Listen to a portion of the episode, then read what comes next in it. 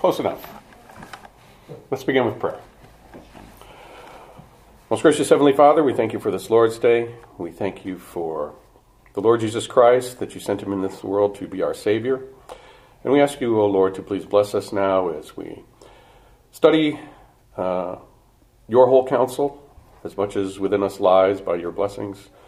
To understand the person and work of the Lord Jesus Christ, we ask you to please uh, stir up within, our hearts a desire to know you more, to study you in your word to learn you and to become conversant in the covenant of grace by which we are saved. We pray these things in Christ's name. Amen. Okay, so we began talking about the new perspective on Paul last Lord's Day. And we'll continue in that in that vein today. But after, you know, sitting through last week's class, it wouldn't be unnatural for you to ask yourself, what's the point why do we bother to study the new perspective on Paul? I did describe it as an academic movement. Uh, and what would be the, you know, where's the beef? What's what's the usefulness for a, you know, ordinary church members on a Lord's Day, Sunday school to become acquainted with this, with the doctrines of this academic movement? Uh, the first thing we should think, we should recognize is that although it is an academic movement, it is probably the reigning paradigm amongst you know New Testament scholars and academia today. It is it is at least a force to be reckoned with uh, by those scholars who reject it. So it's sort of the reigning paradigm in the academic New Testament guild, I guess you could call it. I think it is coming under increasing criticism, and not only from Reformed denominations, that is, churches, but also from other academics. And in fact, uh, the, in some ways, the leaders of that movement have had to, at least in part, moderate their views and claims uh, under the weight of such criticism. And the new perspective on Paul isn't merely an academic movement. It has also come into the Reformed churches It has come into the Reformed churches in, in something that uh, that's called the federal, federal vision, and we'll we'll close this course in the doctrine of salvation next Lord's Day, God willing, with a discussion of the federal vision in, in a little more detail. Now, when we're talking about new perspective today and federal vision next week, there's only so deep that we can and should go into these questions. Uh, but that doesn't mean that it's not important. And it doesn't mean that it's not worthy of your study. And there's only so much we can do unless we devote an entire course on this on the class. And I will probably just discuss with the session whether or not, you know, in another year or two we could do a uh, a whole semester, a whole term uh, on these things to to go into more depth and detail. But that doesn't mean that because we are not doing a, a, deep dive into the new perspective on Paul, that it's not worthy of your private study. Um, that's one reason why I sent around the uh, OPC's report on justification, uh, so that you could do, do so on your own. So it's not just a mere academic exercise. When we, today, when we're going over the new perspective, we're not indulging in a mere academic exercise. It's a matter of great importance for the ordinary church members, even at mid cities, and you could say especially at mid cities. Members of this current church, the church of your membership, uh, have had to become acquainted with the particulars of the federal vision and the new perspective on Paul, which is sort of the intellectual. Uh, super, uh, the intellectual foundation of the federal vision movement within the Reformed, church, Reformed churches the founding members of this church had to be familiar with those doctrines. And as a result of their familiarity with those doctrines and their preparedness, they're having studied the New Perspective and the Federal Vision on their own as church members at another church in the area here. Uh, it was because of their acquaintance with these doctrines that they recognized these doctrines coming from their own pulpit, coming from their own lectern. And maybe a, maybe one of the founding members of the church, uh, Elder Wiley. If you could uh, shed some light on that history, because I wasn't a part of Mid Cities when it was initially formed. So maybe uh, what happened uh, in your experience that brought you here, in you know broad terms?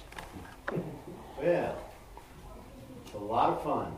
Um, we really started back in about, I would say, 2000, 2001, when we really had to start getting into it, because we were starting to hear things coming out of the pulpit that were uh, different, let's say. And uh, we, uh, a bunch of us went over to uh, Auburn Avenue, which is over in Monroe, where uh, the idea was to talk about covenant. And what it really was was a uh, seminar on what was then began being called the federal vision. And a- as you mentioned, the new perspective is kind of mixed in there with it. Uh, but uh, I was on the session of that particular church, and when it became more and more obvious that that was the direction that the senior pastor was going, it got, there became a split within the church, especially within the session. And uh, it got bad. And we even went to Presbytery, where uh, the Presbytery decided senior pastor stays, everybody else can go. And that started this church uh, back in 2004. And, uh, but the federal vision is something that, as, as you kind of mentioned, they, it really affected the PCA more than any other particular denomination, where uh, charges were filed, uh, some folks uh, skirted being uh, really uh, had anything done, and uh, that's when really things really started cooking as far as the federal vision, these ideas, because one of the key concepts of federal vision and a really new perspective is this idea of covenantal faithfulness, because I believe you mentioned that. And what that really means is works righteousness. Because one of the key concepts they have is what they call final justification, which, you know, uh, kind of goes against everything that uh, the Westminster Standards, Reformed Faith uh, has ever really considered, so that you have no assurance. And the only way you find out is when you stand before God and He says, sorry, you weren't covenantally faithful enough, so you're out. And uh, yeah, it, a lot of people have compared it to, to a certain extent, to Roman Catholicism because of the in Arminianism because of this idea of works righteousness. And uh, of course, the upside with Roman Catholicism, at least you get purgatory. and then you can go. But no. It's not much of an upside, is it? it? So that's one of the, the main concepts that really we decided, you know, the session was told to leave, and we decided, well, let's check out the OPC. and we started this church with our first service, what, January 2005. So there were you and a number of other members of the session, apparently, and members of the church. In order to recognize something coming from the pulpit that smacked of the new perspective on Paul and the federal vision, you had to be at least somewhat familiar with those doctrines beforehand, right? Well, we had, it, it was sort of like a, a, an ongoing learning thing, especially after Auburn Avenue. That's kind of kicked off the concerns. That kicked Yeah. off the concerns not only for our church, but the PCA. Okay. That uh, Put it on the radar. Yeah, it got on the radar. Uh, it started uh, uh, really ramping up as far as what was going on and uh, the people who were involved with it, who were, uh, you know, Doug Wilson uh, Yeah. in Moscow.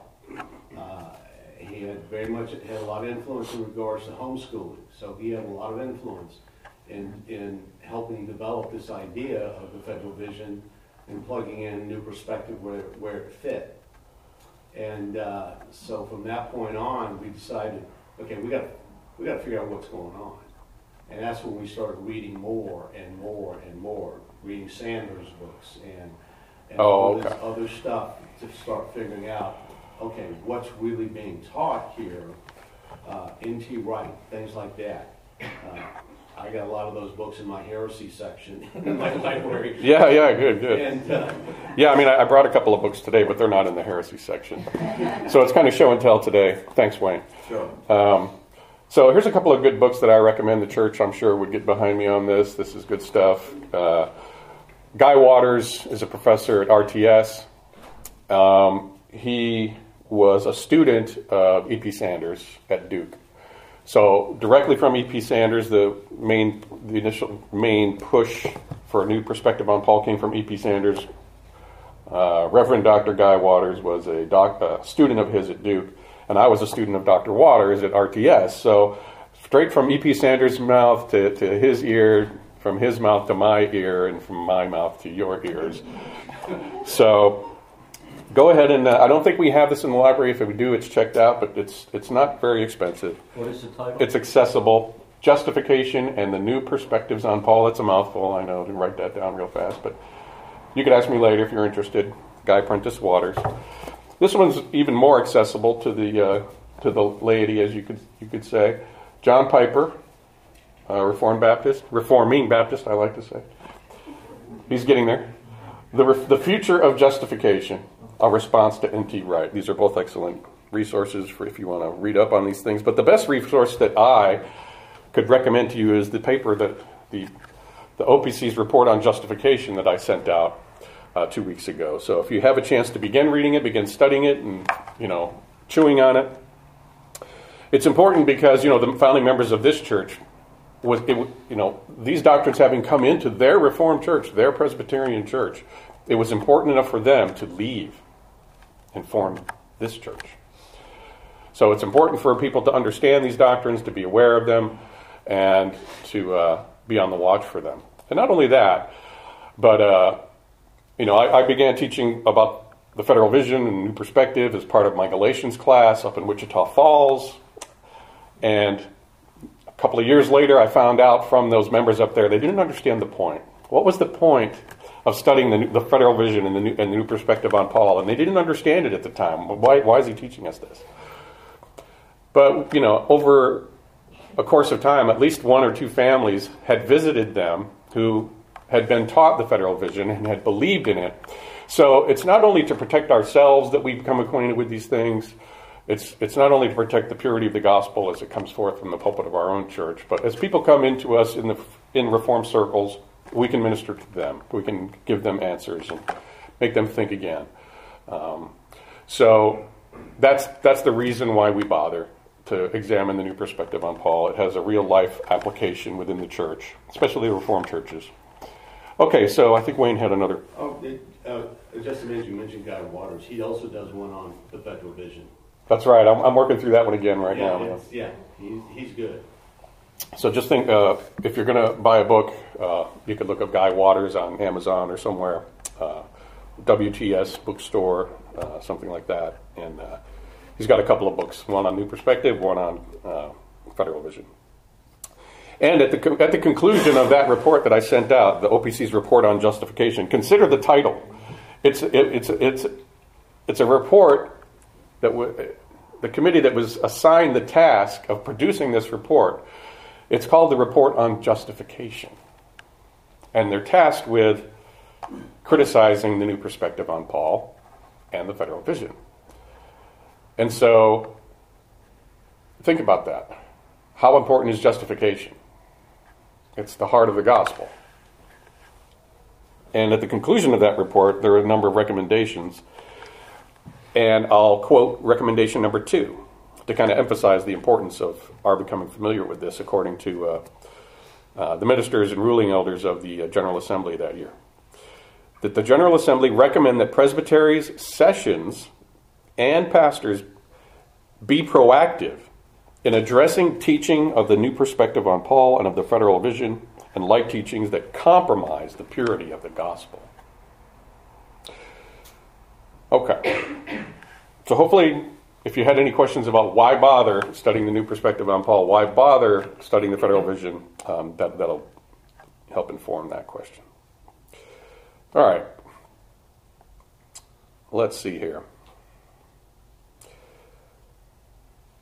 Let's go back to the future, as it were, and consider what we discussed last time when we were talking about how the new perspective on Paul maintains that Second Temple Judaism was a religion of grace.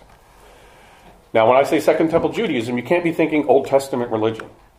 Because Paul, the apostles, Jesus did never, never oppose the Old Testament. What they found themselves opposing in their first century there was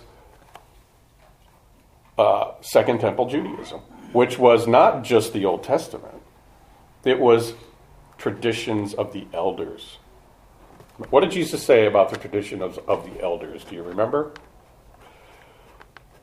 Remember what he said? He said, You make the word of God of none effect by your traditions. The traditions of the Jews at that time was not complementary to the Old Testament. Jesus held it to be so contradictory to the Old Testament that he says that in holding to your tradition, you nullify the Word of God. Now, who's going to be more acquainted with Second Temple Judaism? The Lord Jesus Christ or E.P. Sanders, 2,000 years later? As Christians, the answer is obvious. There's only one divinely authoritative interpretation that we have at our disposal of Second Temple Judaism, and that's the Lord Jesus Christ and his apostles. But the argument of the new perspective on Paul is that we don't understand what Paul's saying. And let's, let's deal a little bit more with that question because the new perspective on Paul is, in, essence, saying that we have misread Paul these many years. Paul is not opposing a religion of works righteousness when he criticizes trying to use the works of the law to become justified and then prescribes faith instead. Okay, so let me uh, see where I'm at on my notes here so that I can stick to the program. Okay, and I will do a, a good deal of reading today uh, from these notes, so pardon me for that. Okay, so New Perspective on Paul maintains that Second Temple Judaism, first century Judaism, Judaism during the time of Herod's temple, was a religion of grace and not a religion of works righteousness. Paul says that we are justified by faith, doesn't he? We're familiar with that. And not by the works of the law. And that means what it appears to mean to us that the phrase works of the law does not merely refer to his, uh, his Jewish contemporaries, Paul's Jewish contemporaries, allegedly trying to exclude Gentiles with the finer points of ceremonial law. Now, the reformers read these passages where Paul compares faith over against the works of the law. The reformers read these passages and interpret Paul to be saying that Judaism had gone astray and was misusing God's moral law as a means of obtaining justification before God, as a means of becoming righteous in God's sight. But the new perspective on Paul says no. The Judaism of Paul's day was actually a religion of grace. So when Paul says things like we are justified through, by grace through faith and not by the works of the law, he is merely saying that Jews were trying to keep the Gentiles out of the covenant with just a few parts of God's law serving as boundary markers, parts of the ceremonial law, namely the Sabbath rules, circumcision, and dietary laws. Paul was mad, he was, he was upset, he was getting exercised, not about Jewish legalism. He was just upset about the fact that the Jews were requiring Gentiles to get circumcised, requiring the Gentiles to eat kosher, etc. And that Paul's that all Paul meant when juxtaposing faith against works of the law, that's all he meant. So why is the new perspective on Paul's take on Paul's phrase, for instance, the works of the law matter. See, with the formers and we, and they're standing on the foundation of the scriptures alone, especially the New Testament. We read the New Testament we see Paul criticizing anyone trying to use works of the law to become justified before God, to be declared righteous in his sight, as people pursuing legalism, using God's law to be justified before God, rejecting that and embracing faith in Christ. That's our take. Their take is justified doesn't mean what you think it means, righteousness doesn't mean what you think it means, and the works of the law isn't what you think it means. And we'll talk about that now. Let's turn in our Bibles to Galatians 3:20. Galatians 3:20.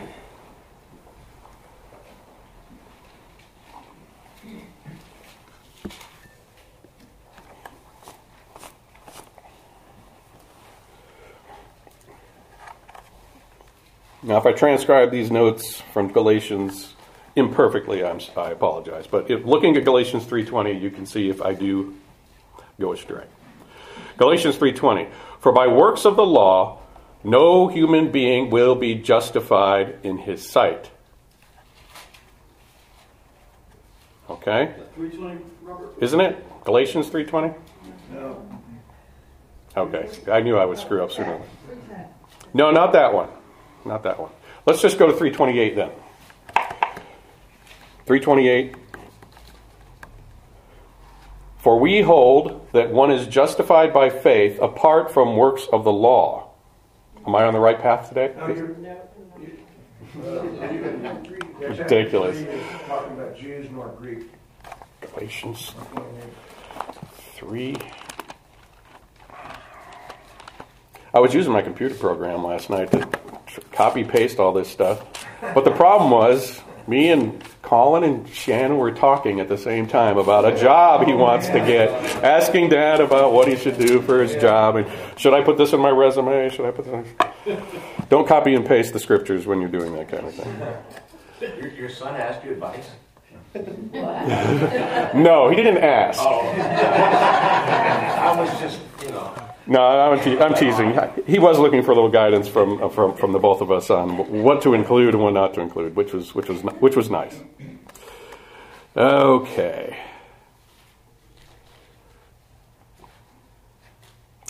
Okay. As I sit here and try to find what I was. I hate it when that happens. Give a keyword, let's do a search. Google it. Yeah, really. I don't know what's faster. Romans. Is it Romans 3:20 and 28? Is it? What is it? Romans 3:20 and 28? Yes, thank you. What's the difference? Romans, Galatians, it's all it's all it's all Paul. Okay. Yeah, good job. Okay, so Romans 3:20. For by the works of the law no one will be justified in his sight. Got that?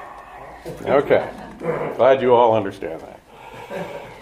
So here Paul's using the phrase justified. He's using the phrase works of the law, or the word justified in the phrase. And he's saying no one is justified by faith in his sight, by works of the law. Okay, we say what? That this means you can't take God's law and start using that as a means to become justified in His sight. And what do we believe justified means? To be declared righteous in His sight, as having obeyed all His law. So that's what we take Paul to be saying here. New Perspective says no, but I'm going to start telling you in a moment how they uh, how they redefine these terms, and it's and it's and it really affects the content of the gospel in having done so. Now let's go to 328. For we hold that no one is justified, or that one, excuse me, we hold that one is justified by faith apart from the works of the law. All right, let's stop there for a sec. Same thing.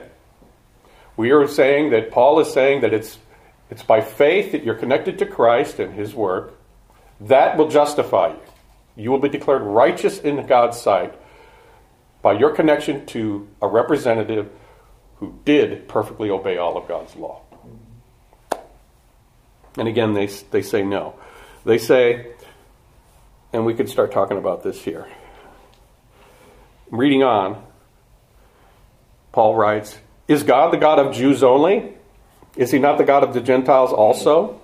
Yes, of Gentiles also, since God is one, who will justify the circumcised by faith and the uncircumcised through faith. So, Paul, in our reading, is saying, you know, whether you're a Jew or a Gentile, you can't satisfy God's demands of righteousness by being obedient to his uh, revealed will, his law. You have to trust in Christ. That's the gospel. That's the good news from our perspective. Amen. Okay. Now, the question is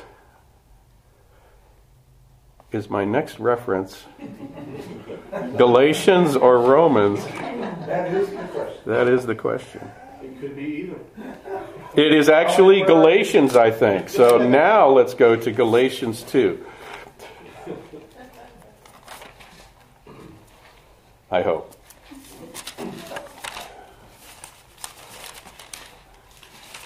Comforted knowing you're human.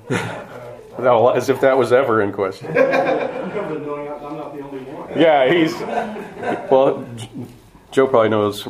Reverend Troutman probably knows uh, better than anybody how human I am. Uh, in the room. Okay, so Galatians two sixteen. Little question mark. Yes, yes. I've always called this verse the gospel for dummies. I was a little bit more confident uh, that I was right on this one. What was the uh, Galatians 2:16.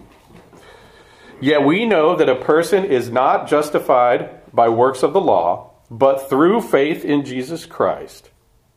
So we have also believed, we also have believed in Christ Jesus in order to be justified by faith in Christ and not by works of the law. Because by works of the law no one will be justified. He says it over and over again in different ways, doesn't he? That's why I think gospel for dummies is a good way to characterize that. Okay, so let's work through this text and compare what they're saying in the new perspective and what we're saying.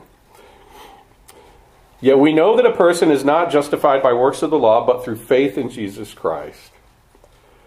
So we also have believed in Jesus Christ in order to be justified by faith in Christ and not by works of the law, because by works of the law no one will be justified. Now, replace in your text as the definitions of these terms the following. Replace works of the law, as if you can, as you're reading this text, replace the phrase works of the law with these ideas circumcision, dietary laws, and Sabbath rules. It's a mental experiment. Do that. As Paul is saying works of the law, everywhere he says that here, plug in just this little part of the law circumcision, the dietary rules, kosher, and the Sabbath rules. And imagine that's all that Paul's talking about with works of the law. Now replace justified with declared to be a member of the covenant in good standing. It's a lot to stick in there, but it is the idea.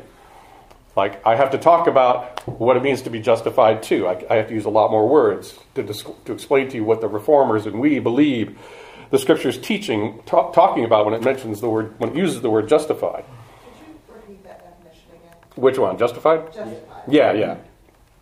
They hold that to be justified is to be declared a member of the covenant in good standing.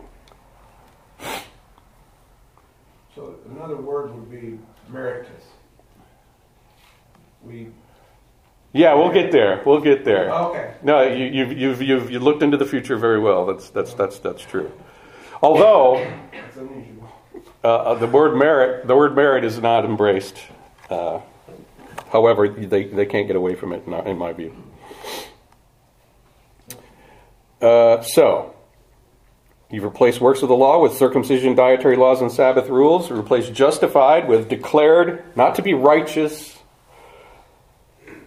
as we understand it, but righteous as they understand it. The new perspective understands it, which means to be a member of the covenant in good standing. If you do that, the idea you're left with is that Paul is not, as I said, challenging legalism. He is just saying, like at Galatians 2:16, the following: We know that, a, that no person becomes a covenant member in good standing by being circumcised, uh, following Sabbath rules, and eating kosher but only by faith in Christ.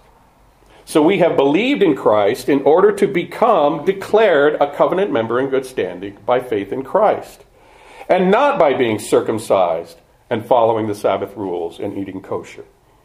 Because by being circumcised, following the Sabbath rules, and eating kosher, no one will be declared a covenant member in good standing. You see the difference? I mean, at least grasp the, the, the, that there's a difference here. We're saying works of the law means the you know obedience to the revealed law of God, including the moral law.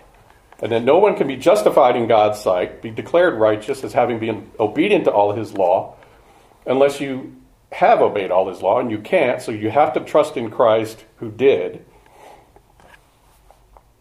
And the new perspective is saying, no, the difference between Paul and the people he's arguing with is over these three little things, these boundary markers that traditionally have kept the Jews out. Excuse me, the Jews kept the Gentiles out. They aren't circumcised. They're not following the dietary rules. They don't obey the Sabbath. And those as boundary markers, Paul is challenging, they say, their tendency to continue to keep Gentiles out of the kingdom by insisting that they be circumcised, by insisting that they follow the dietary rules, by insisting they follow the Sabbath. Paul's saying, according to them, you guys are wrong. You can't keep the Gentiles out of the kingdom with those things. Okay. So I'll, I'll, use this. I'll use some of my writing here to continue. So the new perspective holds that Paul's concern is that Jewish believers are keeping the Gentile believers from being freely declared covenant members in good standing by wrongly insisting that they must be circumcised, follow the Sabbath rules, and eat kosher in order to be declared covenant members in good standing, and not simply by believing in Christ. And it'll get hopefully a little more clear as we go on. Let's assume that they're telling the truth. They're accurately interpreting Paul. Let's assume that's true. Now let's run with it. That leaves us where? It leaves us with being concerned with becoming and staying covenant members in good standing. The new perspective on Paul teaches you come into the covenant by grace through faith. And we shall come to uh, how they define faith. And when we do, we shall see that it is very much how Roman Catholicism defines faith, as we discussed before, as more resembling faithfulness than faith. But, new pers- but the new perspective on Paul holds one becomes a covenant member in good standing by faith in Christ. Yet, how does one stay a covenant member in good standing? That's a big issue that Elder Wiley just mentioned as well. The, NP, the new perspective on Paul answers that you remain a covenant member in good standing by virtue of your own covenant faithfulness your own spirit led works, your own obedience to God's revealed will, namely His law. So you can indeed lose your justification because, again, according to them, justification is simply a declaration that you are a covenant member in good standing now. You are at the moment covenantly faithful. Accompanying this fact is their doctrine, the new perspective on Paul's doctrines that God does not impute the active obedience of Christ to the believer. That God does not reckon us as obedient to his law in and through Christ's life of active obedience. And in fact, they ridicule the idea that God can reckon the righteousness of one to another. and pile on to this their idea that sure, you've been declared a covenant member in good standing by faith, that is, you've been justified. You must also be justified in the hereafter. You must be declared a covenant member in good standing at the judgment. And that declaration will, declaration will involve whether you were covenantly faithful. And so, where does all this lead us? It leaves us on our own before God, left to be justified, however that word is defined, by our own works, by our own faithfulness, by our obedience. Or we will not be justified in the hereafter when we stand before Him. And where then is the gospel? Where is the good news in that? Be obedient, and you will be deemed covenantly faithful, that is, righteous. And you will be found within the covenant and in good standing. For new perspective, then, the good news is no more than this, and this is key to understand. For the new perspective, the good news of the New Testament is this and this alone that God has removed the barrier to the Gentiles. And they may now partake of the same deal God had for Second Temple Judaism. Graciously be admitted to the covenant by faith, remain more or less faithful to the terms of the covenant. How faithful you have to be is never revealed or known, and be found in good standing at the time of the judgment. In other words, you come in by grace, but you will stay in by works. You come in by grace, but you stay in by works. And as you can see, this is not good news. This is another gospel. But let's take a moment now, and the remaining time with us uh, for us, to uh, quickly examine and address some of the more exposed and vulnerable nodes of their construct, the new perspective on Paul. First, does works of the law really mean what they say? They maintain that works of the law rarely refers to a small part of the law, parts of the ceremonial law, namely being circumcised, following the Sabbath rules, and keeping kosher. Does everybody appreciate that? We say works of the law means all of God's law. They say works of the law only means these three things, these three parts of the ceremonial law. We say all, they say it means a little bit. Let's go to Galatians 3:10, and I'm sure that we're in Galatians this time. Galatians 3:10. For all who rely on works of the law, there's that phrase again, are under a curse. For it is written, Cursed be everyone who does not abide by all things written in the book of the law and do them. Why is that verse so important for understanding the meaning of the word, the phrase "works of the law"? Can somebody tell tell us what what what about that is like a little decoder ring for understanding the phrase "works of the law"? but it means all or part. Yeah, Paul uses this phrase "works of the law" right here, and then he goes on to ex- reveal his mindset about what that means. All things written in the book of the law to do them. So, as, as the report says, the OPC report on justification says, ultimately, the new perspective on Paul and its theses is exegetically indefensible. And this is one of the reasons why. They, they define works of the law in a way that is inconsistent with the way works of the law is used in the New Testament. And hopefully you can appreciate that. Here's from the report talking about Galatians 3:10. When Paul quotes Deuteronomy 27:26 in Galatians 3:10. And again that's Deuteronomy 27:26. The reference cannot be only to boundary markers, but to the entire law which is evident from the broader context of Deuteronomy chapters 27 through 30. Now, we also differ with them on the definition of what righteousness is. I broached that already. Justification, right, means to declare righteous. So, how you define righteous is going to matter. All right. Justification means to declare righteous. The meaning of the term righteousness is, as, you, as I uh, alleged, disputed between the New Perspective on Paul and the Reformers and us, your church, the OPC, and other, other churches. While we interpret the Bible to say that righteousness means moral probity or rectitude, that is fancy words for adherence to a moral standard. Righteousness means obeying a revealed moral standard. That's what we maintain. The new perspective on Paul argues that righteousness means, as I said, covenant membership in good standing. So, righteousness, according to the new perspective on Paul, in the Bible, doesn't mean obeying the law, being found obedient to the whole law.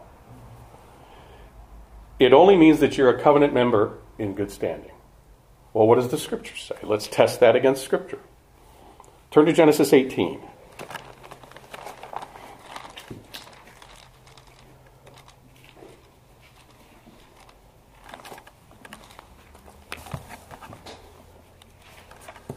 Verses 24 and 25. You'll remember this interaction between Abraham and God. Genesis 18:24. Suppose there are 50 righteous within the city. Will you then sweep away the place and not spare it for the fifty righteous who are in it? Far be it from you to do such a thing, to put the righteous to death with the wicked, so that the righteous fare as the wicked. Far be that from you. Shall not the judge of all the earth do what is just? And the Lord said, If I find at Sodom fifty righteous men, in that city. I will spare the whole place for their sake. How does this confront the notion that righteousness in the Bible only amounts to covenant membership in good standing? Why does this speak to that?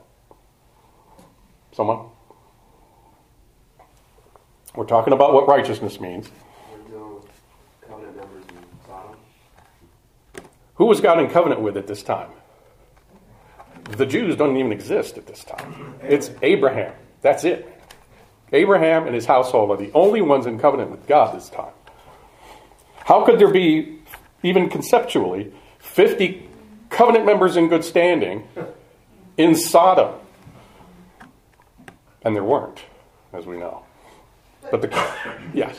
But when the the federal vision people kind of push back and say, oh, but but God knew that at the time, and Abraham just didn't quite grasp it because he didn't realize. But what's the meaning of the term?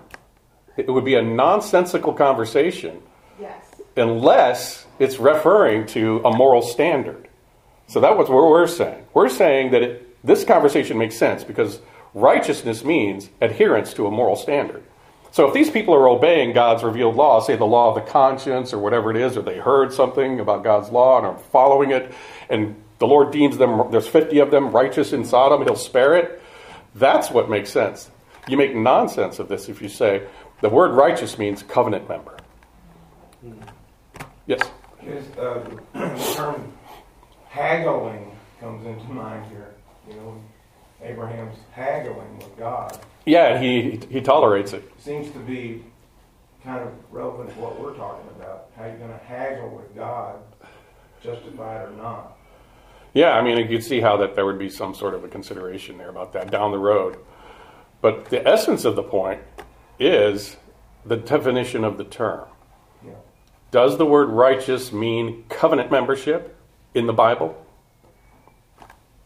Abraham and God are talking about sodomites, about whether there's any righteous people there. Yes? This is kind of a rabbit trail, but we know that uh, Melchizedek exists, even though he hasn't entered into the story yet. True. He's the king of Salem. He's the king of righteousness, right? Right. Foreshadowing of Christ. Indeed. But that won't help us wrestle with the question of whether the word means covenant membership or not. Because the you know the identity of Melchizedek and all these other things, theologians even in the Reformed churches go back and forth about that. Is he a pre, pre-incarnate Christophany himself, or is he an actual guy who, you know, lived in, at that time as a king of Salem and a king of righteousness, king of peace and righteousness. You know, Robert, my comment about haggling, it was absolute. God knew absolutely. Oh, sure, sure. So, Yeah. Oh, yeah. And he, it's, a, it's a clear condescension on God's part. yeah. So the question is when you read the Bible and it has the word righteousness, is it communicating the idea of covenant membership to you in this text? It can't. It's, so it's, again, according to your church, the OPC, exegetically indefensible. The main theses of the New Perspective on Paul, on, the, on these key phrases, works of the law, and this key term, righteousness. It doesn't mean covenant membership. It can't. Okay, so the term righteousness, we're almost done. The term righteousness cannot mean covenant membership, as various theologians associated, associated with the New Perspective maintain. Such a definition is untenable in the face of such texts as we've looked at, this text, where Abraham negotiates the deliverance of Sodom and Gomorrah on the premise that there might be 50 righteous men within its confines. Given that God was only in covenant with Abraham, it is impossible here to define righteousness as covenant membership. Clearly, righteousness is moral equity, and this is language from the report of the OPC. When one considers the term righteousness as it is applied to God as well, we were talking about men being righteous or not a moment ago, but let's consider God. You know, can God be righteous to anyone outside the covenant?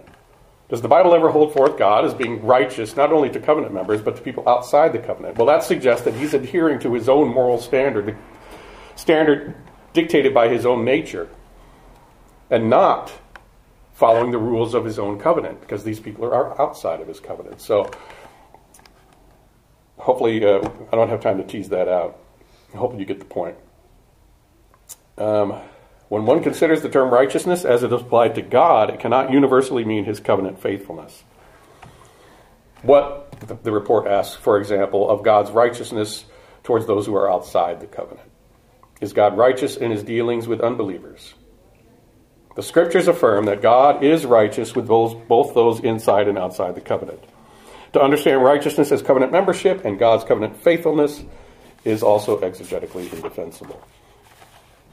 Okay, so like I said, we can't do a deep dive into new perspective, but hopefully you get a grasp of what they're saying in some, and a couple of the weak points of their thesis, exegetically speaking. It doesn't wash with the, what the whole counsel of God and what it talks about when it talks about works of the law and when it talks about righteousness. And uh, next Lord's Day, uh, Lord willing, we'll close the course in the doctrine of salvation with a again a, a, an excursus, a, a brief examination of the federal vision. Let's close with prayer. Gracious Heavenly Father, we thank you for your word. We thank you for all of your blessings, the light of your truth. We ask you, Lord, to please shine it upon our hearts and minds so that we can understand it, better defend ourselves and our church, and serve others with that light. And we ask that you bless us as we gather together around your throne to worship you. Help it to be in spirit and in truth. And we pray these things for your glory and for our good. In Christ's name alone do we pray.